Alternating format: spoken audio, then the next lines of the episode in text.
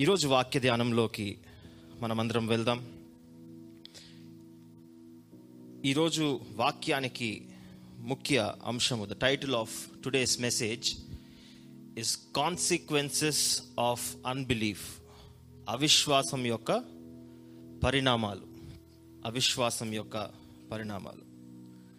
మనమందరం మన బైబిల్స్ని లూకాసు వార్త మొదటి అధ్యాయంలోకి తెరిచి ఉంచుదాం. ఆ పోర్షన్ చాలా పెద్దది. దాన్ని పూర్తిగా మనం చదవం కానీ ఎక్కడైతే అవసరం ఉంటుందో తప్పకుండా దాన్ని మనం చదివే ప్రయత్నం చేద్దాం.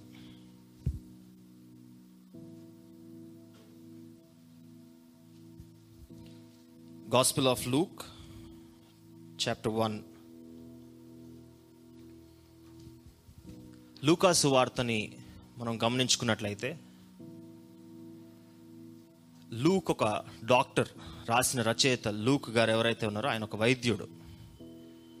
వైద్యునితో పాటు చాలా విద్యాభ్యాసం కలిగిన వాడు. He was a well educated man so ఏదైతే రాశాడో వాటన్నిటిని చాలా క్రమమైన రీతిలో చాలా ఆర్డర్లీ అకౌంట్గా స్టార్టింగ్ వర్సెస్లోనే మీరు చూసినట్టయితే it was an orderly account written అని ఉంటుంది. నాలుగో అధ్యాయంలో. చాలా క్రమంగా జరిగిన విషయాలన్నిటినీ ఆయన రాయడం జరిగింది. ఆయన ఒక శిష్యుడు కాదు యేసు ప్రభు శిష్యుడు కాదు. అయినా ఎవరైతే యేసు ప్రభుతో కలిసి ఉన్నారో కలిసి ఆయన పరిచయలో భాగంగా ఉన్నారో వాళ్ళ దగ్గర నుంచి విశేషాలు అన్నిటిని సమకూర్చుకొని ఆ ఇన్ఫర్మేషన్ అంతటిని గ్యాదర్ చేసి ఈ బుక్ని ఈ గాస్పుల్ని రాయడం జరిగింది. ప్రత్యేకత ఏంటి అంటే నాలుగు సువార్తలు మనకు ఉన్నాయి మత్తయి సువార్త మార్క్ సువార్త లూకా సువార్త మరియు యోహాన్ సువార్త. లూకాసు వార్తలో మాత్రమే కొంచెం వెనక నుంచి స్టోరీ స్టార్ట్ అవుతుంది. మిగిలిన వాళ్ళు యేసు ప్రభు పుట్టుక నుంచి స్టార్ట్ చేశారు. యోహాన్లో మరియు మార్క్స్ వార్తలు అయితే యేసు ప్రభు పుట్టుక గురించి కూడా ద బర్త్ ఆఫ్ జీసస్ కూడా మెన్షన్ చేయబడదు. డైరెక్ట్గా ఆయన మినిస్ట్రీ టైం నుంచి మనం చూస్తాం. లూక్స్ లూకాసు వార్తలో మనం చూసినట్లయితే యేసు ప్రభు కంటే ముందు యోహాను బాప్తిస్మం ఇచ్చి యోహాన్ గురించి మనం గమనించవచ్చు. బాప్తిస్మం ఇచ్చి యోహాను పుట్ట కంటే ముందు కూడా ఏ విషయాలు అయితే జరిగినాయో వాళ్ళ తల్లిదండ్రుల జీవితాల్లో ఏం విషయాలు జరిగినాయో వాటిని భక్తుడైన లూక ఇక్కడ వివరిస్తున్నట్టు మనం చూడవచ్చు మొదటి అధ్యాయం ఐదో వచనాన్ని మనం చూసుకున్నట్లయితే in the time of Herod king of Judea there was a priest named Zechariah who belong to the priestly division of Abijah his wife Elizabeth was also descendant of Aaron both of them were upright in the sight of the Lord observing all the Lord's commands and regulations blamelessly ఈ కథ అంతటిని ఈ story అంతటిని వీళ్ళ జీవితంలో జరిగిన ఈ నిజమైన సన్నివేశం అంతటిని మనం ఒకసారి క్లుప్తంగా చూసుకున్నట్లయితే దీనికంటే ముందు కొత్త నిబంధన రాయబడ కంటే ముందు పాత నిబంధనకి కొత్త నిబంధనకి మధ్యలో నాలుగు వందల సంవత్సరాలు దేవుడు ఎవరితో మాట్లాడలేదండి. ఇంతకుముందు యాజకులతో దాని తర్వాత ప్రవక్తలతో దేవుడు తన ప్రజలతో మాట్లాడేవాడు. ఏమైనా చెప్పాలి అంటే ప్రవక్త దగ్గరకు వచ్చి ప్రవక్తకి ఒక దర్శన రూపంలోనో వాళ్ళకి ఏదైనా చెప్పి ప్రవక్త ద్వారా దేవుని ప్రజలతో ఇస్రాయేలీలతో దేవుడు మాట్లాడేవాడు. కానీ ఇస్రాయేలీలు చేసిన పని ద్వారా వాళ్ళు చేసిన వాళ్ళు తీసుకున్న నిర్ణయాల ద్వారా వాళ్ళు తీసుకున్న డెసిషన్స్ ద్వారా దేవుడు మలాఖీ గ్రంథం రాయబడిన తర్వాత పాత నిబంధనలో చివరి గ్రంథమైన మలాఖీ గ్రంథం రాయబడిన తర్వాత నాలుగు వందల సంవత్సరాలకి పైగా దేవుడు అసలు వాళ్ళతో మాట్లాడద్దు అనుకున్నాడట. మనం కూడా ఒకవేళ కొంతమందితో కోపం వస్తే మాట్లాడటం మానేస్తాం కదా. కదా మనకు కూడా అలవాటే ఇది. ఎవరితో గొడవ అయింది ఎవరైనా మనం చెప్పినట్టు చేయట్లేదు మనకి ఇష్టానుసారంగా వాళ్ళు ప్రవర్తించట్లేదు అంటే వాళ్ళతో కూడా రిలేషన్షిప్స్ కట్ చేసుకొని కొన్ని రోజులు మాట్లాడు. కొంతమంది అయితే కొన్ని సంవత్సరాలే మాట్లాడు. దేవుడు అన్ని రికార్డులు బ్రేక్ చేసాడు కదా నాలుగు వందల సంవత్సరాలు ఆయన ప్రజలతో మాట్లాడకుండా దాని నిశ్శబ్ద కాలం అంటారు. దాని silent period intertestamental period అని అంటారు లేకపోతే సైలెంట్ పీరియడ్ అని అంటారు. నాలుగు వందల సంవత్సరాలు దేవుడు వాళ్ళు ఎవరితో మాట్లాడలేదు. ఒక్క ప్రవక్త లేడు. ఎటువంటి కమ్యూనికేషన్ ఆ ప్రజలు ఏ విధంగా జీవించాలి ఏ విధంగా జీవిస్తున్నారు ఒక్క వాక్యం కూడా లేదు. అప్పట్లో పాస్టర్స్ అన్న కాన్సెప్ట్ లేదు చర్చ్ అన్న కాన్సెప్ట్ సంఘం అన్న కాన్సెప్ట్ కూడా లేదు. ప్రజలతో దేవుడు మాట్లాడే ఆ ప్రక్రియ ఏదైతే ఉందో ఆ ప్రాసెస్ ఏదైతే ఉందో అది పూర్తిగా స్టాల్ అయిపోయింది పూర్తిగా హాల్ట్ చేయబడ్డది. ఆ నాలుగు వందల సంవత్సరాల తర్వాత దేవుడు తన మనసుని మార్చుకొని ఒక వ్యక్తిని ఎన్నుకో ఎన్నుకొని ఆ వ్యక్తి ద్వారా దేవుడు మాట్లాడాలనుకుంటున్నాడు. అదే మనం లూకాసు వార్త మొదటి అధ్యాయంలో మనం చూడొచ్చు. ఆ వ్యక్తి పేరు జకర్యా జక్రయా. బాప్తిస్మం ఇచ్చు యోహానుకి తండ్రిగా ఉన్న జకర్యా ద్వారా దేవుడు మాట్లాడాలి. మరొకసారి ఆయన మాటని చూపించుకోవాలి అని జరిగిన సన్నివేశాన్ని లూకా భక్తుడు రాస్తున్నాడు. ఇది వేరే ఏ సువార్తలో కూడా ఈ పర్టిక్యులర్ సిచ్యువేషన్ ఈ పర్టిక్యులర్ ఎపిసోడ్ రాయబడలేదు. జకర్యా అన్న పేరుకి అర్థము గాడ్ రిమెంబర్స్ దేవుడు గుర్తుపెట్టుకున్నాడు దేవుడు గుర్తుంచుకున్నాడు అని. నాలుగు వందల సంవత్సరాలు దేవుడు మాట్లాడలే కానీ ఆయన మర్చిపోయి కాదు మాట్లాడింది. వీళ్ళ ఇన్డిసిప్లిన్ని బట్టి వీళ్ళ డిజోబీడియన్స్ని బట్టి అవిధేయతని బట్టి ఇజ్రాయేలీల అవిధేయతని బట్టి దేవుడు సైలెంట్గా ఉన్న పరిస్థితిని మనం చూసి చివరికి తన ప్రణాళికని యేసుక్రీస్తు ద్వారా ఏ విధంగా ఈ లోకం మీద నెరవేర్చాలో అన్న ఉద్దేశాన్ని బట్టి ఈ స్టోరీ ఈ కంప్లీట్ సీక్వెన్స్ స్టార్ట్ అవుతుంది లూకాసు వార్తలు. గమనించినట్లయితే ఇందాక మనం చదువుకున్న వచనంలో ఐదో వచనంలో మొదటి అధ్యాయం ఐదో వచనంలో మనం చూసుకున్నట్లయితే జకర్యా ఒక ఏమనుందండి అక్కడ? ఆయన వృత్తి ఏంటి? ఆయన ఒక యాజకుడు. పాత నిబంధనలో ప్రవక్త అయిన జకర్యా వేరు ఇక్కడ యాజకుడైన జకర్యా వేరు. ఇద్దరు ఒకటే వ్యక్తులు కాదు. ఈయన ఒక యాజకుడు. అంటే అక్కడ ఉన్న ఆలయంలో ఆ ప్రాసెసెస్లో ఆ రిచువల్స్లో అన్నిట్లో లీడ్ చేసే ఒక మెయిన్ లీడర్గా ఉన్న వ్యక్తి. స్టాటిస్టిక్స్కి మనం లోపలికి వెళ్ళినట్లయితే ఆ రోజున జకర్యా ఉన్న కాలంలో ఇస్రాయేల్ అంతట్లో పద్దెనిమిది వేల యాజకులు ఉన్నారంట eighteen thousand priests were there in Israel చాలామంది ఉన్నారు. లక్షల మంది ప్రజలు ఉన్నారు. మేబీ వాళ్ళకి చిన్న చిన్న గ్రూప్కి ఒక్కొక్క ప్రీస్ట్ లాగా ఉండేవాళ్ళేమో ఆ వి- వివరాలు మనకి తెలియదు కానీ పద్దెనిమిది వేల యాజకుల్లో జకరియా ఒకడు. దేవుడు ఎవరితో అయినా మాట్లాడొచ్చు. పద్దెనిమిది వేలలో మిగిలిన పదిహేడు వేల తొమ్మిది వందల తొంభై తొమ్మిది మంది ఉన్నారు. వాళ్ళలో ఎవరితోనో మాట్లాడచ్చు. కానీ దేవుడు ప్రత్యేకంగా జకర్యానే జకర్యాతోనే మాట్లాడు ఎందుకంటే ఆయన పేరులోనే దేవుడు జ్ఞాపకం చేసుకుంటాడు. దేవుడు గుర్తు పెట్టుకుంటాడు అన్న ఇది ఉంది కాబట్టి మరి ఒకసారి నా ప్రజలతో మాట్లాడిన విషయాన్ని దేవుడు గుర్తుపెట్టుకొని జకర్య ద్వారా మాట్లాడటం మనం చూస్తున్నాం. ఆ కాలంలో పద్ధతి ఏ విధంగా ఉండేది అంటే ఆలయంలో ఎవరైతే యాజకులు ప్రధాన యాజకులు ఎవరైతే వాళ్ళు ఆ సేవ చేయాలో ఆ బలులు అర్పించాలో దేవునికి ప్రజల వినపాలన్నిటిని దేవుని సన్నిధి తీసుకెళ్ళాలో వాళ్ళకి షిఫ్ట్లు వేసేవారు. ఇప్పుడు మనకి డ్యూటీస్లో షిఫ్ట్లు ఎట్లా వేస్తారో వాళ్ళకి కూడా టూ వీక్ షిఫ్ట్లు వేసేవాళ్ళు. ఫోర్టీన్ ఫోర్టీన్ డేస్ రెండు వారాలు వాళ్ళకి షిఫ్ట్ వేసేవాళ్ళు. పద్దెనిమిది వేల మందిలో సంవత్సరంలో ఎన్ని వారాలు వస్తాయండి? నెలకి నెలకి రెండు ఫోర్టీన్ డేస్ వస్తాయి కదా టూ ఫోర్ట్ నైట్స్ వస్తాయి. సో సుమారు ఒక ఇరవై నాలుగు ఇరవై ఐదు మంది మాత్రమే ఆలయం లోపలికి వెళ్ళి ఒక సంవత్సరంలో వాళ్ళు ఆ ప్రీస్ట్హుడ్ ప్రీస్ట్లీ వర్క్స్ చేయగలిగే అవకాశం వాళ్ళకి దక్కేది. పద్దెనిమిది వేల మందిలో ఇరవై నాలుగు మందికే. అదే సమయంలో ఈ యాజకుడైన జకర్యాకి కూడా ఆ గొప్ప ఆధిక్యత దొరికినట్టు మనం చూస్తున్నాం. పద్దెనిమిది వేల మందిలో చాలా మందికి వాళ్ళ జీవితాంతం కూడా యాజకులుగా పనిచేసిన ఆలయం లోపలికి ప్రవేశించే ఆధిక్యత దక్కేది కాదు. చాలా కొంతమందికి ఎందుకంటే సంవత్సరం అంతట్లో ఇరవై నాలుగు మందికి మాత్రమే. అలా పద్దెనిమిది వేలు తరాలు గడుస్తున్నప్పుడు పద్దెనిమిది వేలు కూడా మారుతూ ఉంటారు. పాత వాళ్ళు వెళ్ళిపోతారు కొత్త వాళ్ళు వస్తూ ఉంటారు. ఆ నంబర్ కూడా మారుతూ ఉంటుంది కాబట్టి ఒక వ్యక్తి ఆలయం లోపలికి వెళ్ళి ఆ సేవలు చేయాలి అంటే చాలా తక్కువ ఛాన్స్ తక్కువ ప్రాబబిలిటీ వాళ్ళకు ఉన్నట్టు మనం చూస్తున్నాం. ఆ గొప్ప ఆధిక్యత ఈ జకర్యాకి ఒకరోజు కలిగినప్పుడు ఆయన ఆలయం లోపలికి వెళ్ళి ఆయన చేయాల్సిన పనులన్నీ చేస్తున్నాడు.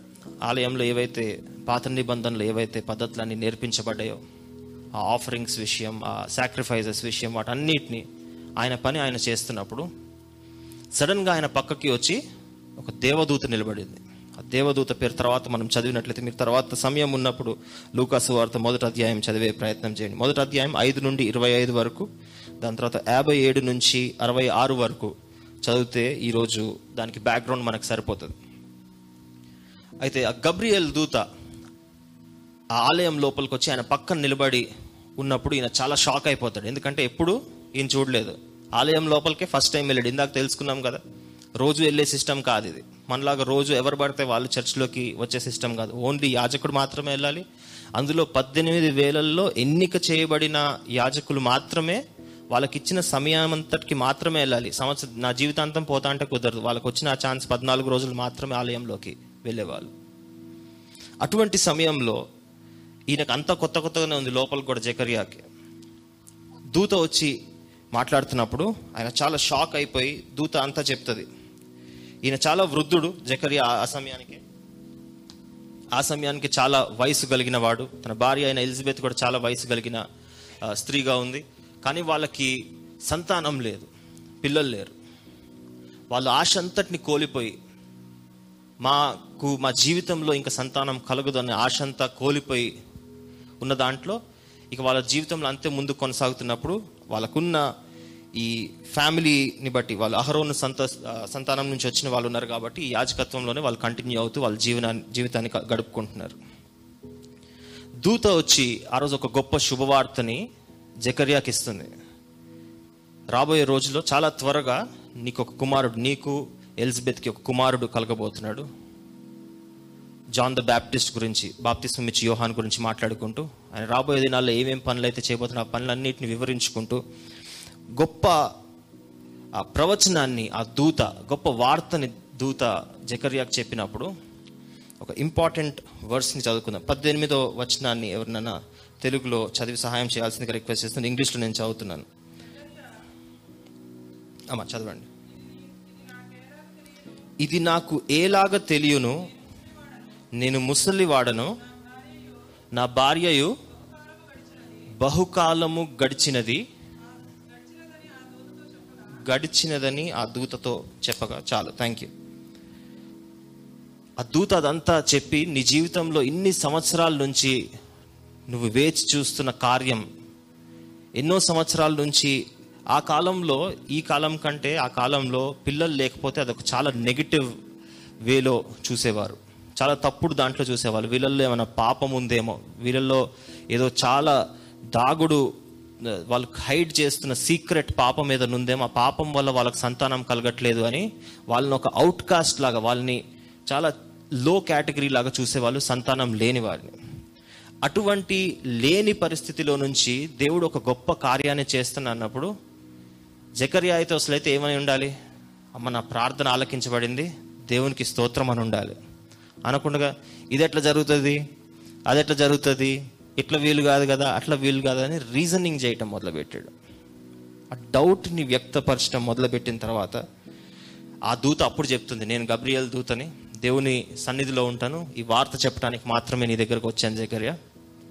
ఇరవై వచనంలో ఈరోజు మనకి కావాల్సిన ముఖ్యమైన వచనం ఒకటి ఉంది and now you will be silent and not be able to speak until the day this happens because you did not believe my words which will come true at their proper time దూత జకర్యాతో మాట్లాడుతుంది. ఎప్పుడు? ఈయన నీకు సంతానం కలుగుతుందని దూత చెప్పిన తర్వాత ఒక డౌట్ని ఒక అవిశ్వాసం యొక్క అడుగుని జకర్యా వేస్తూ ఎట్లా జరుగుతుంది ఎందుకు జరుగుతుంది ఈ సమయంలో ఎట్లా జరుగుతుంది డౌట్ని వ్యక్తపరిచినప్పుడు దూత మాట్లాడుతున్న మాట ఇది. మరియు నా మాటలు వాటి కాలమందు నెరవేరును నీవు వాటిని నమ్మలేదు గనుక ఈ సంగతులు జరుగు దినము వరకు నీవు మాట్లాడక మౌనివై యుండు అని అతనితో చెప్పును. మూగి వాళ్ళని మనం చూసే ఉంటాం. కదా వాళ్ళకి మాట బయటకు రాదు. వాళ్ళు ఎట్లా సంభాషిస్తారండి? ఏదో ఒక యాక్షన్ చేస్తారు. కావాలంటే ఇట్లా చెప్తారు. వెళ్ళాలి అంటే ఏదో వాళ్ళకి అంత కోడ్ లాంగ్వేజ్ ఉంటుంది. వాళ్ళకి స్కూల్స్ కూడా ఉంటాయి ఆ విధంగా నేర్పిస్తారు. ఒక్క అవిశ్వాసపు అడుగు జకర్యా ఏగానే ఏమైంది అంటే ఎమ్మటే దూత ఏం చేసింది? ఆయన నోటికి ఒక సంవత్సరం పాటు సీల్ వేసేసింది. యోహాను బాప్తిస్మం ఇచ్చి యోహాను పుట్టేంత వరకు నీ నోరు మూసే ఉండాలి అబ్బాయి. ఎందుకంటే నీ నోరు కనుక ఓపెన్ ఉంటుందంటే ఇంకా ఎన్ని అవిశ్వాస మాటలు మాట్లాడతావో? దేవుడు జరిగే కార్యాన్ని కూడా నీ అవిశ్వాసం ద్వారా ఏ విధంగా దాన్ని పాతి పెట్టేసే ప్రయత్నం చేస్తావు? నువ్వు మాట్లాడితే డేంజరే. కొంతమంది మాట ఎంత ఎంత డేంజర్ కదా మనకు భయం. వీళ్ళతో అసలు నోరు పడలేమండి అనుకుంటాం కదా వీళ్ళతో ఒకవేళ వెళ్తే వీళ్ళ ముందు మనం ఆర్గ్యూ చేయలేం. చాలా పెద్ద గొంతు. చాలా పెద్ద నోరు. కొంతమందితో గొడవపడం సో అదేవిధంగా జకర్యా నోరు కూడా మూయబడింది. తర్వాత ఆ స్టోరీని సిచ్యువేషన్ ఒకసారి మనం గమనించుకున్నట్లయితే యాభై ఏడో అధ్యాయం తర్వాత మనం చదివినట్లయితే ఎలిజబెత్ కొంచెం సమయం అయిన తర్వాత దేవుడిచ్చిన వాగ్దానం ప్రకారం యోహాన్కి జన్మనిచ్చిన తర్వాత బాప్తిస్మం ఇచ్చి యోహాన్కి జన్మనిచ్చిన తర్వాత ఆయనకి ఏం పేరు పెట్టాలి అని డిసైడ్ చే చేస్తున్నప్పుడు ఈయన మాట్లాడలేడు. ఈయన అభిప్రాయం అడగాలి. పిల్లలకి పేరు పెట్టాలంటే ఎవరిని అడుగుతారండి? తల్లిదండ్రులను అడగాలి. వేరే వాళ్ళందరిని అడుగుతారు కానీ చివరికి తల్లిదండ్రులకు డెసిషన్ వదులుతారు. వదిలినప్పుడు ఎలిజబెత్ అక్క అయితే చెప్తూనే ఉంది ఈ పేరు పెడదాం ఆ పేరు పెడదాం ఆమె నోరు బాగానే ఉంది కదా. ఆమె బాగానే చెప్తుంది ఈ పేరు పెడితే బాగుంటుంది ఆ పేరు పెడితే బాగుంటుంది ముద్దు పేరు ఇట్లా పెడితే బాగుంటుంది. నామైతే చెప్తూనే ఉంది. మన సార్కేమో నోరు మూయబడింది. పేరు ఎట్లా చెప్పాలి కూడా అర్థం కావట్లేదు ఆయన దగ్గరికి రాయటానికి ఏదో తీసుకొచ్చారంటే రాసన్నా చూపిస్తాడేమో అని. దాన్ని ఒకసారి గమనించుకుందాం. అరవై మూడో వచనం. He ask for a writing tablet and to everyone's astonishment he wrote his name is John immediately his mouth was open and his tongue was loosed and he began to speak praising God వెంటనే అతని నోరు తెరవబడి నాలుక సడలి అతడు దేవుని స్తుతించుచు మాట్లాడసాగాను ఈ స్థుతించడం ఏదో ఆ రోజు దూత శుభవార్త చెప్పగానే స్థుతిస్తే అయిపోయేది కదా? కదా? దూత ప్రాబబ్లీ ఇదే దీనికోసమే వేచి చూచిందేమో. ఈయన ఈ శుభవార్త ఇవ్వగానే దేవునికి స్తోత్రం అనుకొని దేవుడిని స్థుతిస్తాడు అనుకుంటే మన అన్నకి సంవత్సరం పట్టింది. ఆ రియలైజేషన్ అంతా రావటానికి సంవత్సరం అంతా మూగివానిగా ఉండాల్సి వచ్చింది. ఎటువంటి కమ్యూనికేషన్ చేయాలి? ఆకలి అయిందన్నా కూడా కడుపును కొట్టుకొని నోటును కొట్టుకొని చూపించాలి ఎక్కడికైనా వెళ్ళాలని ఎవరికైనా చెప్పాలంటే కూడా చాలా కష్టమైన పరిస్థితి. అప్పుడులా గూగుల్ మ్యాప్స్ ఓపెన్ చేసి టైప్ చేసి చూపిలేరు. కదా?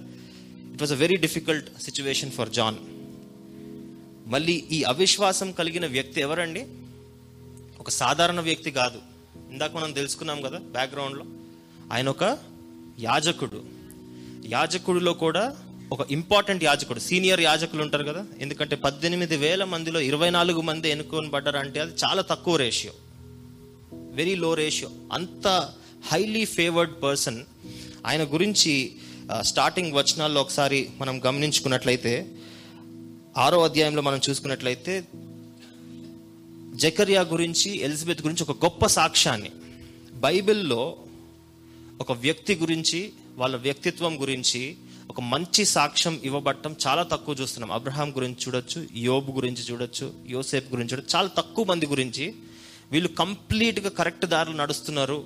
వీళ్ళు ఎటువంటి తప్పు చేయట్లేదు అన్న సర్టిఫికెట్ని పొందుకున్న వాళ్ళల్లో ఈ కపుల్ ఎలిజబెత్ మరియు జకరియాలు కూడా ఉన్నారు. అది మనం ఆరో వచనంలో చూడొచ్చు. వాళ్ళు అన్ని ఆజ్ఞల్ని అక్కడ ఉన్న రూల్స్ అన్నిటిని పాటిస్తూ దేవునికి ఇష్టమైన జీవితాన్ని జీవిస్తున్నారు అన్న విషయాన్ని. అటువంటి వ్యక్తికి కూడా అవిశ్వాసం కలిగింది అంటే అప్పుడప్పుడు పరిస్థితుల భారాన్ని బట్టి సిచ్యువేషన్స్ని బట్టి మనకి కూడా అవిశ్వాసం కలగటం సాధారణమే. కానీ దాన్ని ఏ విధంగా జయించాలో ఈరోజు మనం నేర్చుకోవాలనుకుంటున్నాం. ద కాన్సిక్వెన్సెస్ ఆఫ్ అన్బిలీఫ్ అవిశ్వాసం ఉంటే దాని తర్వాత ఎటువంటి విషయాలు కలుగుతాయి? ఎటువంటి పరిణామాలు కలుగుతాయి అన్న విషయాన్ని మనం చూద్దాం. దేవుడు అప్పుడప్పుడు మనకి పరీక్షలు పంపిస్తాడు. సాతాను మాత్రమే కాదు సాతాను శోధించేవి ఉంటాయి దేవుడు పరీక్షించేవి ఉంటాయి. దేవుడు ఒక ప్రాబ్లంని మనకు పంపించి వాళ్ళని చూస్తున్నాడు. ఈ బ్రదర్కి నేను ఈ ప్రాబ్లంని పంపిస్తే ఆయన ఏ విధంగా స్పందిస్తున్నాడు? ఎమ్మటే ఆయన కుటుంబం దగ్గరికి పరిగెత్తి కుటుంబం దగ్గర దానికి సమాధానం పొందుకుందామని చూస్తున్నాడా? లేకపోతే బాస్ దగ్గరికి పరిగెత్తి బాస్ దగ్గర ఏమైనా చెప్తాడేమో అని చూస్తున్నాడా? లేకపోతే ఆరోగ్యమైన విషయమైన ప్రాబ్లంలు సమస్యలు పంపిస్తే డాక్టర్ దగ్గరికి పరిగెత్తున్నాడా సర్జన్ దగ్గరికి పంపు పరిగెత్తున్నాడా ఒక స్పెషలిస్ట్ దగ్గరికి పరిగెత్తున్నాడా ఈ వ్యక్తి? లేదా విశ్వాసముతో ఒక్కసారి నా సన్నిధికి వచ్చి దేవా ఈ ప్రాబ్లమ్ని సాల్వ్ చేయవా నా దగ్గరకు వస్తున్నావా? అన్న చిన్న పరీక్షని మనకు పంపించినప్పుడు ఎంతమంది మనం ఆ పరీక్షల్లో నిలబడగలుగుతున్నామో ఒకసారి చూసుకోవాలి. జకర్యా యాజకుడైన జకర్యాకి ఆ రోజు ఆ చిన్న పరీక్ష దేవుడు పెట్టాడు. పరీక్ష కూడా కాదు వచ్చి ఒక శుభవార్త చెప్పిందంతే. ఆ శుభవార్తని నమ్మే పరీక్ష పెట్టాడు. నమ్ముతాడా లేదా? ఎందుకంటే చాలా వృద్ధుడు అయిపోయాడు. పిల్లల్ని కనే సమయం ఆయనకి దాటిపోయింది. అటువంటి సమయంలో దేవుడిచ్చిన వాగ్దాన్ని నమ్ముతాడా లేదా అని ఆ పరీక్షని పెట్టినప్పుడు ఆయన సింపుల్గా ఎట్లా జరుగుతుంది అన్నాడు. ఇది జరగదు అని కూడా అనలేదు. ఇట్ విల్ నాట్ హ్యాపెన్ ఇది తూచ్ ఇట్లా అవ్వదు ఇట్లా ఎట్లా జరుగుతుంది అని కూడా లాజిక్ చేయలేదు. చిన్న డౌట్ని కలిగి ఉన్నందుకు ఆయన ఆశీర్వాదం ఆయన నోరు మూయబడింది. ఆశీర్వాదం వచ్చింది. వచ్చే సమయంలో దేవుడు రావాల్సిన సమయంలో ఆశీర్వాదం తీసుకొచ్చాడు. కానీ ఆయన పరిస్థితులు మూయబడ్డాయి. ఎన్నోసార్లు దేవుడు మన పరీక్షలు పంపించినప్పుడు ఒక చిన్న ఎగ్జాంపుల్ని చెప్తాను.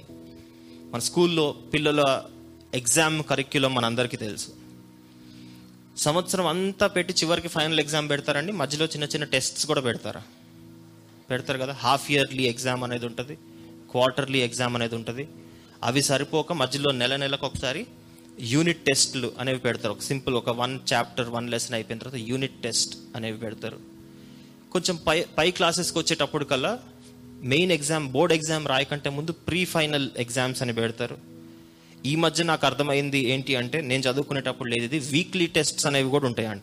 కొన్ని స్కూల్స్లో అయితే మరీ ఎక్కువైపోయి డైలీ టెస్ట్స్ కూడా ఉంటాయంట. అవునండి మీ పిల్లలకి ఎవరికి ఉన్నాయా డైలీ టెస్ట్ కరెక్టే చెప్తున్నానా? లేవా? డైలీ టెస్ట్స్ ఎవరికి లేవా? మీకు కూడా తెలియదు మంచిది. సో ఈ పరీక్షలు పెట్టిన తర్వాత చిన్న చిన్న పరీక్షలు. ఒకటే రోజు సిలబస్ అంతా పెట్టారు కదా? యాన్యువల్ ఎగ్జామ్లో పూర్తి సిలబస్ పెడతారు. హాఫ్ ఇయర్లీ ఎగ్జామ్లో అప్పటి వరకు జరిగిన సిలబస్ పెడతారు. యూనిట్ టెస్ట్స్ వచ్చేటప్పటికల్లా పాత యూనిట్ టెస్ట్ నుంచి ఈ యూనిట్ టెస్ట్ వరకు ఆ యూనిట్ది మాత్రమే ఆ యూనిట్లో సిలబస్ కరిక్యులం ఏదైతుందో అంతవరకు మాత్రమే పరీక్ష పెడతారు. దేవుడు కూడా ఈ సంవత్సరం అంతా ఒక స్టూడెంట్ ఏ విధంగా అయితే చదివి యాన్యువల్ ఎగ్జామ్ దగ్గరకు వస్తాడో దాని మధ్యలో ఏ విధంగా చిన్న చిన్న టెస్ట్స్ అయితే పెడతారో మన జీవితం అన్న ప్రయాణంలో దేవా నాకు ఇది కావాలి దేవా నాకు ఈ అవసరం ఉంది దేవా నాకు ఈ సమస్య ఉంది అని మనం దేవుడి దగ్గరికి వెళ్ళి అడుగుతున్నప్పుడు ఒక పెద్ద సమస్యని మనం కలిగి ఉన్నప్పుడు ఆ సమస్య లోపల దేవుడు చిన్న చిన్న పరీక్షల్ని మన దారిలోకి పంపించడం జరుగుతుంది.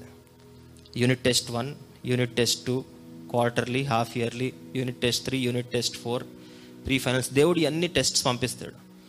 పంపించినప్పుడు దేవుడు మన రెస్పాన్స్ని చూస్తున్నాడు ఏ విధంగా ఉంది? ఈ టెస్ట్ వచ్చినప్పుడల్లా అబ్బా ఇంకొక సమస్య వచ్చింది. అబ్బా ఇప్పుడే దీని నుంచి ఇంకా బయటకు రానే రాలేదు ఇంకొక సమస్య వచ్చింది. ఈ సమస్య పోనే పోలేదు ఈ ఆర్థిక ఇబ్బంది వచ్చింది. ఈ ఆర్థిక ఇబ్బంది పోనే పోలేదు నా కుటుంబంలో శాంతి లేకుండా సాతం చేస్తుంది ఈ శాంతి లేని సమస్యలు నడు నడుస్తూనే ఉన్నప్పుడు నా జాబ్ పోయింది. ఇటువంటి ఎన్నో చిన్న చిన్న పరీక్షలు దేవుడు మన జీవితంలో కల్పిస్తున్నప్పుడు దానికి మనం ఏ విధంగా స్పందిస్తున్నామని చూసాడు ఇందాక మనం యాభై ఏడో వచనంలో అరవై మూడో వచనంలో మనం చూసుకున్న అరవై నాలుగో వచనంలో మనం చూసుకున్నప్పుడు ప్రేజింగ్ గాడ్ ఆ రోజు ఆయన నోరు తెరవబడ్డ తర్వాత అమ్మయ్య అనుకొని దేవునికి స్తోత్రం అన్నాడంట. ఆ ఒక్క మాట డిలే అవటం వల్ల సంవత్సరం పాటు ఆయన మాట్లాడలేకపోయాడు. అదే మాట ఆ రోజు దూత దగ్గర చెప్పినట్టయితే మేబీ ఈ రోజు మనం ఈ వాక్యం చూసుకునే వాళ్ళం కాదేమో ఆయన మూగివాడుగా సంవత్సరం ఉండేవాడు కాదేమో. ఆ కృతజ్ఞతని ఆయన కరెక్ట్ సమయంలో కలిగినప్పుడు. యాజకుడుగా ఉండి ఎన్నిక చేయబడిన యాజకుడుగా ఉండి కూడా ఆయన ఒక చిన్న పరీక్షలో టెంపరీ ఫెయిలియర్ని కలగబట్టి సంవత్సరం పాటు ఆయన బ్లెస్సింగ్స్ని డిలే చేసుకున్నాడే. మన జీవితంలో దేవుడు అనేకమైన చిన్న చిన్న అది పరీక్ష అని కూడా మనం గ్రహించలేకపోతున్నామేమో. చాలా చిన్న విషయం అయి ఉండొచ్చు. ఒక చిన్న అబద్ధం అయి ఉండొచ్చు. ఇతరులకి సహాయం చేసే ఒక చాలా చిన్న కార్యం అయి ఉంటుండొచ్చు. నీకు రూపాయి కూడా ఖర్చు కాకుండా అయ్యే కార్యం అయి ఉండొచ్చు. దేవుడు ఆ ఆ టెస్ట్స్ని ఆ పరీక్షల్ని నీ జీవితంలోకి పంపిస్తున్నప్పుడు వాటికి ఏ విధంగా స్పందిస్తున్నావని అని దేవుడు వేచి చూస్తున్నప్పుడు మన నిర్ణయాలు ఏ విధంగా ఉన్నాయో దాన్ని బట్టి మనకి రావాల్సిన ఫలితం ఏదైతే ఉందో రిజల్ట్ ఏదైతే ఉందో అది డిలే అవ్వకుంటూ వెళ్తుందండి.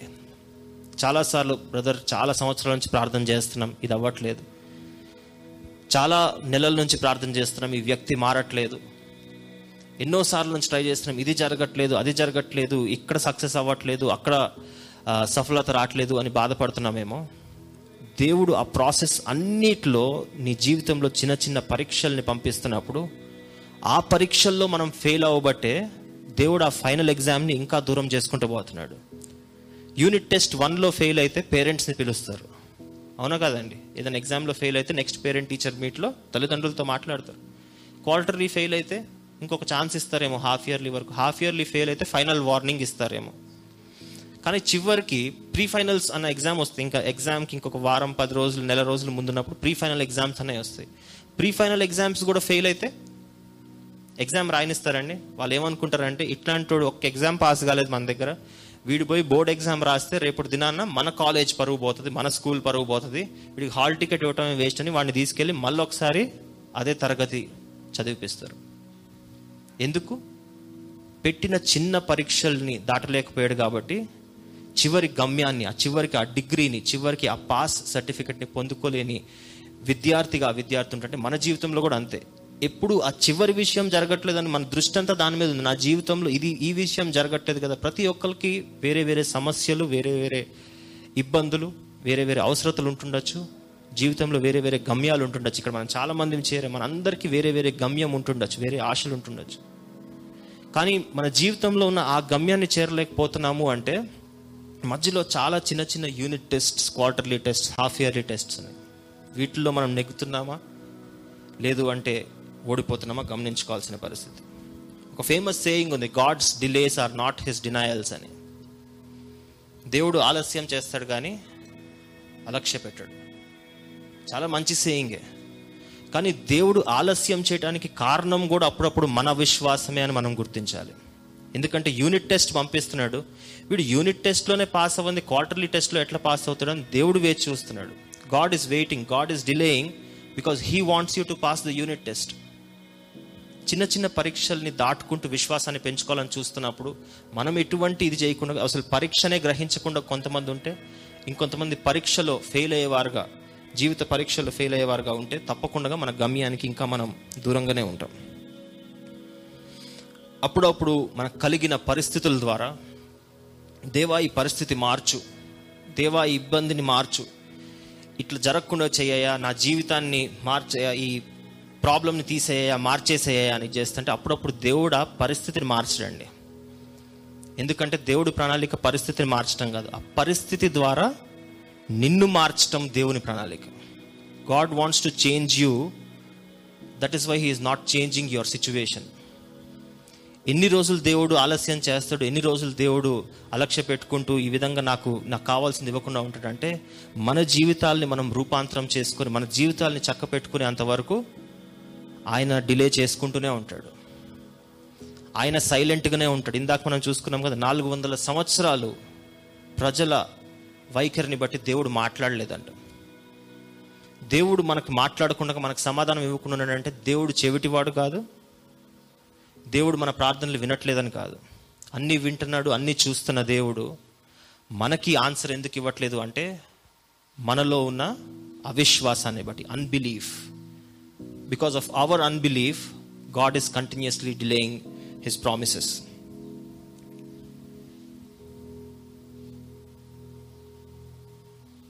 Amazon ఫ్లిప్కార్ట్లో ఎంతమంది ఆర్డర్స్ పెట్టారు ఒకసారి చేయి చూపిస్తారు? ఏదైనా. ఆన్లైన్లో ఎవరైనా షాపింగ్ చేశారండి? నేనేమి దాని తర్వాత ఏం షార్ట్ పెట్టాను చెప్పండి. మంచిగా అడుగుతున్నాను. చాలా మందికి భయం వీడు ఏం ఆన్సర్ చెప్తే తర్వాత ఏం ఏం బుల్లెట్ కొడతాడు అని. ఎప్పుడైనా ఎవరైనా షాపింగ్ చేశారా? అసలు షాపింగ్ చేస్తుందని ఉంటుంది తెలుసా? పోనీ ఇంతవరకైనా తెలుసా? వండర్ఫుల్. జొమాటో స్విగ్గీ దీనికన్నా చేయి ఊపుతారా? అమ్మాయి దీనికి కొన్ని ఎక్స్ట్రా చేతులు లెగుస్తున్నాయి. మంచిది. ఆర్డర్ పెడతాం ఫోన్ తీసుకొని ఫోన్లో యాప్స్ ఉంటాయి. ఏమేమో యాప్స్ వస్తున్నాయి ఆర్డర్ పెడతాం. పెట్టిన తర్వాత అక్కడ ఎవడో దాన్ని పంపించేవాడు దాన్ని ప్యాక్ చేస్తాడు. ప్యాక్ చేసిన తర్వాత ఎవరో పిక్ చేసుకుంటారు దాన్ని. పిక్ చేసుకుని జొమాటో ఎగ్జాంపుల్ తీసుకుందాం. మనం పెట్టిన ఫుడ్ ఆర్డర్ పిక్ చేసుకొని ఆ జొమాటో వ్యాలీ ఎవరైతే ఉంటాడో బైక్ వేసుకొని తిరుగుతూ ఉంటాడు. మన అడ్రస్ వరకు వచ్చి తిరుగుతూ ఉండి చివరికి మనకు ప్యాకెట్ ఇచ్చేసి వెళ్ళిపోతాడు. ఆ ట్రాన్సాక్షన్ కంప్లీట్ అయింది దీని ద్వారా. దేవుడు అనేక సార్లు మనం ఒక విజ్ఞాపన తీసుకొని దేవుడి దగ్గరికి వెళ్ళిన తర్వాత ఎమ్మటే దానికి ఆయన ఒక సమాధానాన్ని సిద్ధపరిచి మనకు కావాల్సిన అన్నిటిని అందులో పెట్టి ప్యాకెట్ని ప్యాక్ చేసేసి ఏమని వస్తుందండి జొమాటోలో యువర్ ఆర్డర్ ఇస్ ప్యాక్డ్ అని వస్తుంది కదా? యువర్ ఆర్డర్ ఇస్ ప్యాక్డ్ అని వస్తుంది. దేవుడు ఎమ్మటే ప్యాక్ చేసి పెట్టేశాడంట. మనం అడగగానే ఆయన బిడ్డలుగా మనం ఉన్నాం కాబట్టి ప్యాక్ చేసి పెట్టేశాడు. ఎవరినో తీసుకెళ్ళే వాడిని కూడా సిద్ధపరిచాడు. బాబు ఇది తీసుకెళ్ళి పలానా వ్యక్తికి ఇవ్వాలి అని కూడా సిద్ధపరిచేశాడు. Your valley has pick the order కదా? ఇప్పుడు ప్రాబ్లం ఎక్కడ వచ్చింది అంటే దాని డెలివరీలో ప్రాబ్లం వస్తుంది మనకి. ఊబర్ ఓలా అనే యాప్స్ ఉంటాయి. అందులో మనం కార్ బుక్ చేసుకొని బైక్ బుక్ చేసుకొని ఎక్కడికి కావాలంటే అక్కడికి వెళ్ళొచ్చు. ఇక్కడ ఉండి బుక్ చేశాను. నేను ఇక్కడ నుంచి సికింద్రాబాద్ వెళ్ళాలి. వాడు ఎక్కడో చక్రీపురం దగ్గర ఉన్నాడు. చక్రీపురం నుంచి ఇక్కడికి బుక్ చేసుకుంటే అది వస్తుంది. బండి వచ్చి నన్ను పిక్ చేసుకొని వెళ్ళి సికింద్రాబాద్లో దింపుతుంది. వాడు దగ్గరకు వస్తా ఉంటే నేను దూరం పోతా ఉన్నాను అనుకోండి. ఇక్కడ లొకేషన్ పెట్టాను. ఇక్కడికి వాడు వచ్చి ఇక్కడ డెలివరీ చేసేటప్పటికల్లా నేను సైనిక్ పూరిపోయా వాడు నన్ను చూసుకొని సైనిక్ పురి వచ్చేటప్పటికల్లా నేను నేరెడ్మెట్ పోయా. వాడు నేరెడ్మెట్ వచ్చేటప్పటికల్లా నేను మళ్ళీ వచ్చి ఈసీఐఎల్లో కూర్చున్నాను అనుకోండి. ఎప్పుడన్నా వాడు నన్ను పిక్ చేసుకోగలుగుతాడా? అమెజాన్ ఫ్లిప్కార్ట్ డెలివరీ చేస్తున్నప్పుడు కూడా మన ఇంటి దగ్గర లేకుండా మనం అటు ఇటు తిరుగుతూ ఉంటే వాడు ఫోన్లు చేసి చేసి రెండు మూడు సార్లు చేసి ఇక వీడు తీసుకునేటట్టు లేడు అని తీసుకెళ్ళి ఎవరైతే పంపించారో వాడికే రిటర్న్ ఇచ్చేసి వస్తాడు. అన్డెలివర్డ్ ప్యాకేజ్ అని పెడతాడు. ఈరోజు దేవుడు పంపించిన ఆశీర్వాదాల్లో కూడా అనేకమైన అన్డెలివర్డ్ ప్యాకేజెస్ ఉన్నాయి. ఎందుకంటే దాన్ని పొందుకోవటానికి కావాల్సిన విశ్వాసం మన జీవితంలో ఈరోజు లేదు. దేవుడు ఇచ్చేవాడే దేవుడు అనుగ్రహించేవాడే దేవుడు ప్యాక్ చేసాడు పంపించాల్సిన పంపించేశాడు కూడా. కానీ దాన్ని పొందుకోగలిగిన విశ్వాసం మన జీవితంలో లేకపోబట్టి ఆశీర్వాదాలని ఆ సమాధానాల్ని మనం ఇంకా పొందుకోకుండా ఉంటున్నామేమో. పరిణామాలు కాన్సిక్వెన్సెస్ అని అనుకున్నాం. త్రీ కాన్సిక్వెన్సెస్ మనం చూద్దాం. త్వర త్వరగా మూడు పరిణామాలని మనం చూద్దాం. అందులో మొదటిది ఆల్మోస్ట్ మనం చూసాం. అవిశ్వాసం ఉంటే ఏంటి అంటే దేవుడు ఆయన చేసే కార్యాల్లో కొన్ని లిమిట్స్ పెట్టుకుంటూ వెళ్తాడంట. లిమిట్ అంటే తెలుసు కదా? కొన్ని బౌండరీస్ పెట్టుకుంటూ వెళ్తాడంట. ఇందాక జకర్యా సన్నివేశంలో మనం చూసుకున్నట్లయితే అవిశ్వాసం కలిగినందుకు ఏం చేశాడండి? ఇందాక అనుకున్నాం కదా ఈయన నోరు కనుక ఖాళీగా ఉంటే ఆశీర్వాదాన్ని ఆపేసే నోరు. ఇది అని ఆయన నోరుని మూసేసాడు ఇరవయో వచనంలో. మొదటి అధ్యాయం ఇరవయో వచనంలో మనం చూడొచ్చు. హెబ్రియుల్కి రాసిన పత్రిక మూడో అధ్యాయం పంతొమ్మిదో వచనం. స్క్రీన్ మీద చూపిస్తారు మేబీ మనకు అంత టైం లేదు. హీబ్రూస్ త్రీ నైన్టీన్ని మనం చూసుకున్నట్లయితే ఇస్రాయేలీల గురించి రాయబడుతూ కాగా అవిశ్వాసము చేతనే వారు ఎందులోకి వాగ్దాన దేశంలోకి వాగ్దాన ప్రాంతంలోకి ప్రవేశింపలేక పోయిరని గ్రహించుచున్నాము. చాలా ఇంపార్టెంట్ ప్రామిస్ ఇచ్చాడు. దేవుడు వాళ్ళకి డెస్టినేషన్ కూడా డిసైడ్ డిసైడ్ చేసి పెట్టాడు. అక్కడ అంతా సిద్ధపరిచి పెట్టి బయలుదేర తీశాడు. కానీ అందులో లక్షల మంది ఆ వాగ్దాన ప్రదేశానికి వెళ్ళలేకపోయారు. ఎందుకు? ఇక్కడ రాయబడి ఉంది. వాళ్ళ అవిశ్వాసాన్ని బట్టి. రీసెంట్గా ఇంగ్లీష్ సర్వీస్లో అనుకుంటూ దీనికి దీని గురించి ధ్యానం చేశాం. ప్రతి స్టెప్లో వాళ్ళకి దేవుడు చిన్న చిన్న టెస్ట్ని పంపించాడు. ఆహార ఆహారం లేని టెస్ట్ని పంపిస్తే గునగటం ప్రారంభించారు. నీళ్ళు లేని పరిస్థితి పంపిస్తే సనగటం ప్రార్థి ప్రారంభించారు. ముందు ఒక సముద్రం అడ్డం వస్తే ఇంక చంపేయ్యా మమ్మల్ని ఇక్కడే చంపే అన్నట్టు సెటైర్ లేయటం ప్రార్థ ప్రారంభించారు. ఇన్ని నలభై సంవత్సరాలు దేవుడు వాళ్ళకి ట్రైనింగ్ ఇద్దాం. ఎక్కడో ఒక దగ్గర ఏదో ఒక యూనిట్ టెస్ట్ పాస్ అవుతారు. వీళ్ళు ఏదో ఒక్క టెస్ట్ పాస్ అయినా వీడిని ఎట్లో కట్ల నెట్టేసి వాగ్దాన ప్రదేశానికి తీసుకెళ్దామని దేవుడు ఎన్ని పరీక్షలు పంపించారు. పరీక్ష మీద పరీక్ష పరీక్ష మీద పరీక్ష ఫెయిల్ అవ్వకుంటూ ఉంటే ఎవరన్నా ప్రమోట్ చేస్తారండి ప్రతి టెస్ట్ ఫెయిల్ అయితే క్లాస్లో ఎవరినైనా ప్రమోట్ చేస్తారా? దేవుడి దగ్గర కూడా అదే కొలత. మనం చివరి బహుమానం ఎందుకు పొందుకోవట్లేదు అని ఎందుకు పాస్ చేయట్లేదయ్యా? మన రీసెంట్గా మన కోవిడ్ బ్యాచ్ వాళ్ళు చాలా మంది ఉన్నారు కదా లాస్ట్ త్రీ ఇయర్స్ నుంచి కోవిడ్ బ్యాచ్లే నడుస్తున్నాయి. ఎవరు పాస్ అవుతారో ఎవరు ఫెయిల్ అవుతారో ఎవరికి తెలియదు ర్యాంకర్లు ఏమో ఫెయిల్ అవుతున్నారు. ఏబీసీడీలు రానడేమో టాప్ ర్యాంక్ కొట్టేస్తున్నాడు. ఇది మన ఎడ్యుకేషన్ పరిస్థితి ఇప్పుడు. అటువంటి పరిస్థితుల్లో మొన్న ఒక యూట్యూబ్ వీడియో చూస్తున్నాను. ఒక అమ్మాయి ఫెయిల్ అయిపోయిందంట. ఎందుకు పాస్ చేయరు సార్? ఎందుకు చేయరు? అని మాట్లాడుతుంది. చూసారా? ఎవరైనా చూసారా ఇది? యూట్యూబ్లో ఇన్స్టాగ్రామ్లో ఎందుకు చేయరండి? కేసీఆర్ వచ్చి ఏమైనా పాస్ చేయాలి ఇప్పుడు? ఎందుకు పాస్ చేయరని అడుగుతుంది. ఎగ్జామ్ సరిగ్గా రాసి ఉంటే అయిపోయేది కదా తల్లి. మన పరీక్షల్లో పాస్ అవ్వకుంటూ వస్తే చివరి పరీక్షకు మనం చాలా దగ్గరగా ఉంటాం. ఫెయిల్ అవ్వకుంటూ వస్తే మళ్ళీ ఒకసారి అదే క్లాస్ వేసి ఇంకోసారి చదివిపిస్తారు. దేవుని కొలత కూడా అంతే. సో మొదటి పరిణామం ఏంటి? ఫస్ట్ కాన్సిక్వెన్స్ ఏంటి అంటే దేవుడిని నమ్మకుండా ఉన్నప్పుడు మన అవిశ్వాసాన్ని మనం చూపిస్తున్నప్పుడు దేవుడు లిమిట్స్ పెట్టుకుంటూ వెళ్తాడంట. ఇస్రాయేలీలు వాగ్దాన ప్రదేశానికి వెళ్ళకూడదు డిసైడ్ చేసుకుని ఎందుకు? వాళ్ళ అవిశ్వాసాన్ని బట్టి. జకర్య సంవత్సరం పాటు మాట్లాడకూడదు. ఎందుకు? ఆయన అవిశ్వాసాన్ని బట్టి. ఈ వ్యక్తి ఈ వ్యక్తి ఈ వ్యక్తి జీవితంలో నేను ఈ కార్యాన్ని వీళ్ళు సంవత్సరాల నుంచి అడుగుతున్న కార్యాన్ని ఈ సమయంలో నేను చేయను. ఎందుకు? అవిశ్వాసాన్ని బట్టి. దేవుడు లిమిట్స్ పెట్టుకోవటం. ఆయన మైండ్లో అనుకున్నది కూడా. జొమాటో స్విగ్గీ అమెజాన్ ఫ్లిప్కార్ట్లో ఇందాక మనం చూసినప్పుడు ప్యాకెట్ పంపించేసిన తర్వాత కూడా ఆ డెలివర్ చేసేవాడికి చెప్తున్నాడంట. అరే అబ్బాయి నువ్వు కొద్దిసేపు తిరుగు. వీడు ఇంకా సిద్ధపడలేదు. వీడు డెలివరీ తీసుకోవడానికి సిద్ధపడలేదు కాబట్టి నువ్వు కొద్దిసేపు ఆలస్యం చేయని చెప్తాడంట. ఎందుకు? మన విశ్వాసాన్ని పెంచుకునేంత వరకు మనం ఆ చిన్న చిన్న పరీక్షల్ని దాటేంత వరకు. రెండవ కాన్సిక్వెన్స్ని రెండో పరిణామాన్ని మనం చూసినప్పుడు ప- పరిణామాలు ఇది ఇది తెలుగులో నాకు కొంచెం కన్ఫ్యూజింగ్ వర్డ్ అండి. పరిణామాలు కరెక్ట్గా కాన్సిక్వెన్సెస్ అంటే పరిణామాలు అంట కాన్సిక్వెన్సెస్ అంటే పర్యవసానం అంట. మరి పరిణామం ఎందుకు అవ్వలేదో నాకు తెలియదు వెరీ సింపుల్ థింగ్ని కాంప్లికేట్ అవుతుంది అప్పుడప్పుడు లాంగ్వేజ్ రెండో విషయాన్ని మనం చూసినప్పుడు మొదటిదేమో దేవుడు హద్దులు పెట్టుకుంటూ వెళ్తాడు. కొన్ని కొన్ని థింగ్స్ని లిమిట్ చేసుకుంటూ వెళ్తాడు. దానివల్ల మనకే ఇంకా బాధ కలుగుతుంది ఆ టెస్ట్స్లో ఫెయిల్ అవటం వల్ల. రెండో విషయం ఏంటి అంటే దేవుడు పని చేయటం ఆపేస్తాడంట. దేవుడు కంటిన్యూస్గా ఈ లోకంలో కొన్ని కోట్ల మంది ఉన్నారు. ఏడు వందల యాభై కోట్ల మంది ఉన్నారు అని ఆ సంఖ్య నమ్ముతారు. Seven hundred and fifty crores ప్రతి ఒక్కరి జీవితంలో దేవుడు కంటిన్యూస్గా పనిచేస్తూనే ఉన్నాడు. దేవుడు సమ అన్ని ప్రదేశాల్లో అన్ని సమయాల్లో అందరితో ఒకటే సమయంలో ఉండగలిగిన శక్తి ఆయనకు ఒక్కడికి మాత్రమే ఉంది. Is an omnipresent God కానీ అప్పుడప్పుడు మన జీవితంలో దేవుడు పని చేయటం ఆపేస్తారంట పని చేయటం ఆపేసి ఇందాక నిశ్శబ్ద కాలం అని చూసుకున్నాం కదా వీళ్ళు నాకు నాలుగు వందల సంవత్సరాలు ముట్టకపోతేనే నయ్యాం. అని దేవుడు పక్కకి వెళ్ళిపోతాడంట.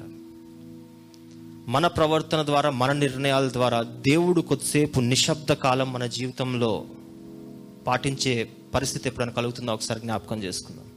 ఎందుకు కలుగుతుంది? అవిశ్వాసం ద్వారా. లర్నింగ్ ద సెకండ్ కాన్సిక్వెన్స్ రెండవ పరిణామాల్లో రెండవ దాన్ని మనం చూస్తున్నాం. మన బైబిల్స్ని మత్తయి వార్త పదమూడో అధ్యాయం యాభై ఎనిమిదో వచనానికి ఓపెన్ చేసినట్లయితే Matthew chapter thirteen verse fifty eight. Thirteen fifty eight.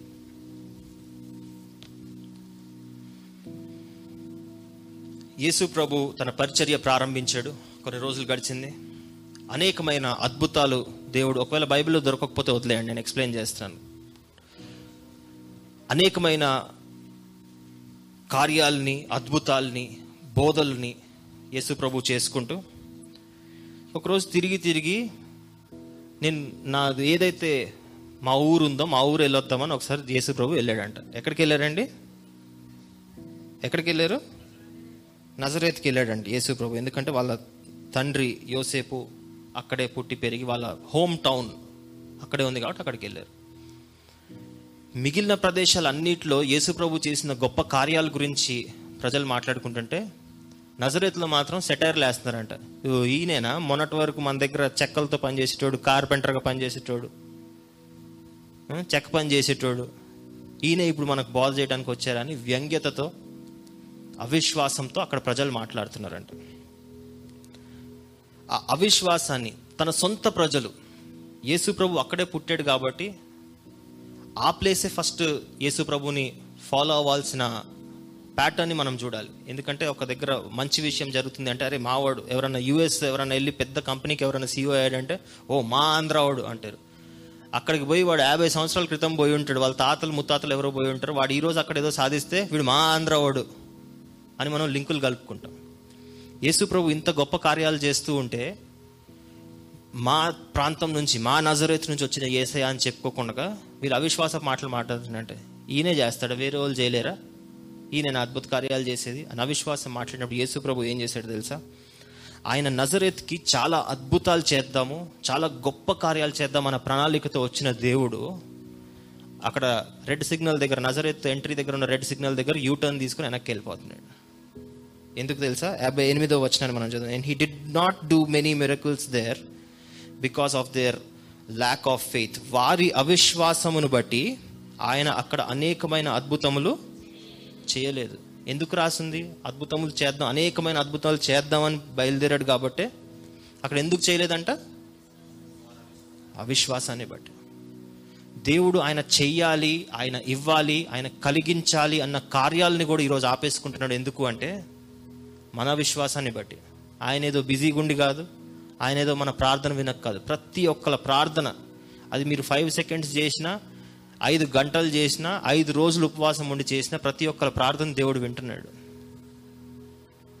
కానీ విన్న తర్వాత అది విశ్వాసంతో కూడిన ప్రార్థన లేదా విశ్వాసంతో కూడిన హృదయం ద్వారా వచ్చే ప్రార్థన దేవుడు గ్రహించి ఆ నిర్ణయాన్ని తీసుకుంటున్నాడు కాబట్టి ఒకవేళ మన అవిశ్వాసం ఉంటే దేవుడు నజరేతులో ఏ విధంగా తను చేయాల్సిన కార్యాలన్నిటిని నిలిపివేసుకొని ముందుకి వేరే గ్రామానికి వెళ్ళిపోయాడో.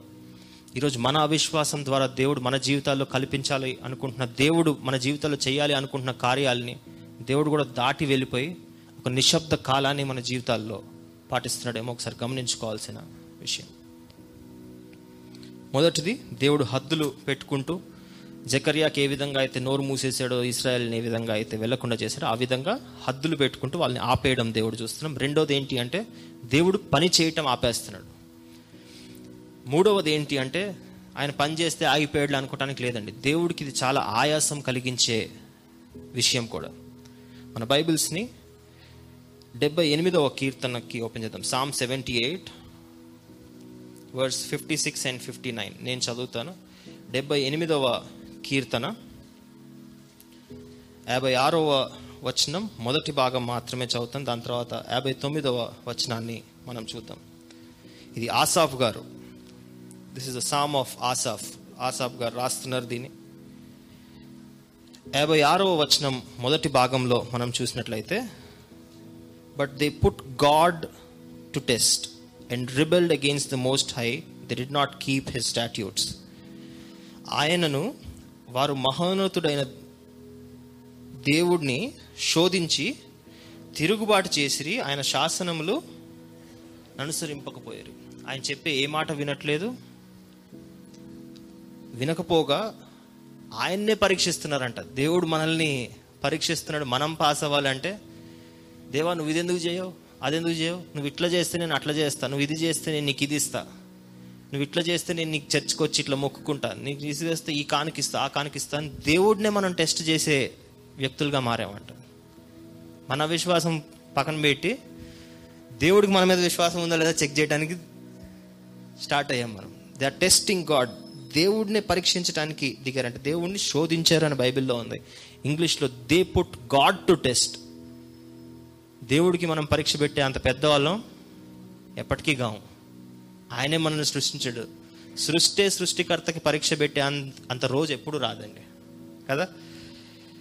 అటువంటి సమయంలో ఇట్లా దేవుణ్ణి పరీక్షించినప్పుడు ఆయన ఆజ్ఞల్ని పాటించకుండా ఉన్నప్పుడు ఏం జరుగుతుంది అని మనం చూసినప్పుడు యాభై తొమ్మిదో వచనంలో మనం చూసుకున్నట్లయితే when God heard them he was very angry he rejected Israel completely దేవుడు దీన్ని చూసి ఆగ్రహించి ఇస్రాయేలు నందు బహుగా ఇస్రాయేలు నందు బహుగా అసహ్యించుకోవడం. అసహ్యించుకోవటం అంటే చీచి అంటాం కదా పక్కన పెట్టేస్తాం కదా ఆ విధంగా అసహించుకున్నాడంట ప్రతిసారి నేను తెలుగు బైబిల్ ఇంగ్లీష్ బైబిల్ కలిపి చదువుతాను. ఎందుకంటే నాకు ఇంగ్లీష్ మంచిగా అర్థమవుతుంది. కానీ ఇక్కడ ఇంగ్లీష్లో చెప్తే స్టెఫనీ కొట్టినట్టు రాళ్ళు పెట్టి చంపేస్తారని తెలుగు కూడా చదువుకొని వస్తాను. ఎప్పుడైతే నేను ఇంగ్లీష్ బైబిల్ తెలుగు బైబిల్ పక్క పక్కన పెట్టి చదువుతానో రెండిట్లో నాకు ఎక్కడో దగ్గర తేడా కనపడే కనపడుతుంది. ప్రతి వాక్యంలో ఎక్కడో దగ్గర తేడా రానే వస్తుంది.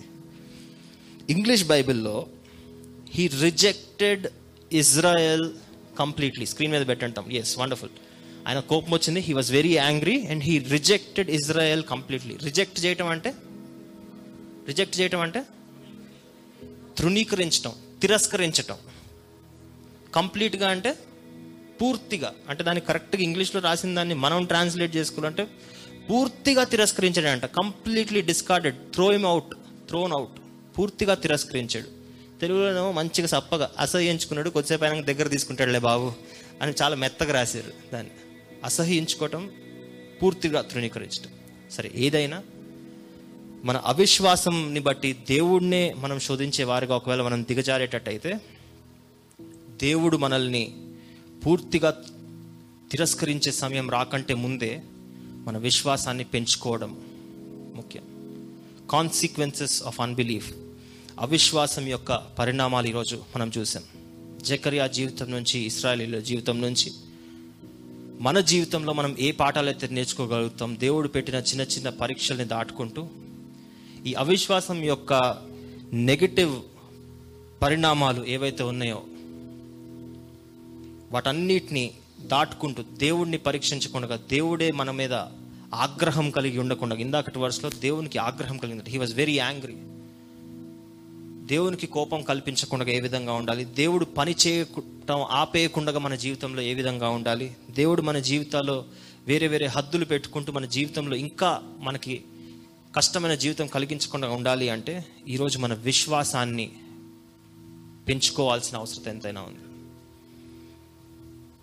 దేవుడు మన జీవితాల్లో పెట్టే పరీక్షలకి చిన్న చిన్న పరీక్షల్లో మనం పాస్ అవుతూ మన ముఖ్యమైన గమ్యం ఏదైతే దేవుడు మన జీవితాల్లో నిర్ణయించాడో మనం ఏదైతే పొందుకోవాలని ఆశిస్తున్నామో వాటన్నిటిని అన్నిటికీ కావాల్సిన విశ్వాసాన్ని ఆయన మీద ఆ నమ్మికని దేవుడు మనందరికీ కలుగజేయనుగాక. చిన్న ప్రార్థన చేసుకుందాం. ప్రేమ కలిగిన ప్రియ తండ్రి మీ గొప్ప నామకు వందనాలు స్తోత్రాలు చెల్లిస్తున్నాం. మా జీవితంలో మా హృదయాల్లో ఎటువంటి అవిశ్వాసపు విత్తనాన్ని సాతాను ఒకవేళ నాటినా వాటిని తొలగించుకొని మీ ఎడల విశ్వాసాన్ని ఉంచే సభ్యులుగా మీ ఎడల విశ్వాసం ఉంచే బిలీవర్స్గా మమ్మల్ని ఉంచగల ఉండగలిగేటట్లు సహాయం చేయమని ప్రార్థన చేస్తున్నాం తండ్రి. ఈ గొప్ప అవకాశాన్ని మాకు ఇచ్చినందుకు మీకు వందనాలు. వాక్యం ద్వారా మాతో మాట్లాడినందుకు మీకే వందనాలు తెలియజేస్తూ ప్రార్థన ఏసే నామని అడిగి వేడుకుంటున్నాం తండ్రి. ఆమెను.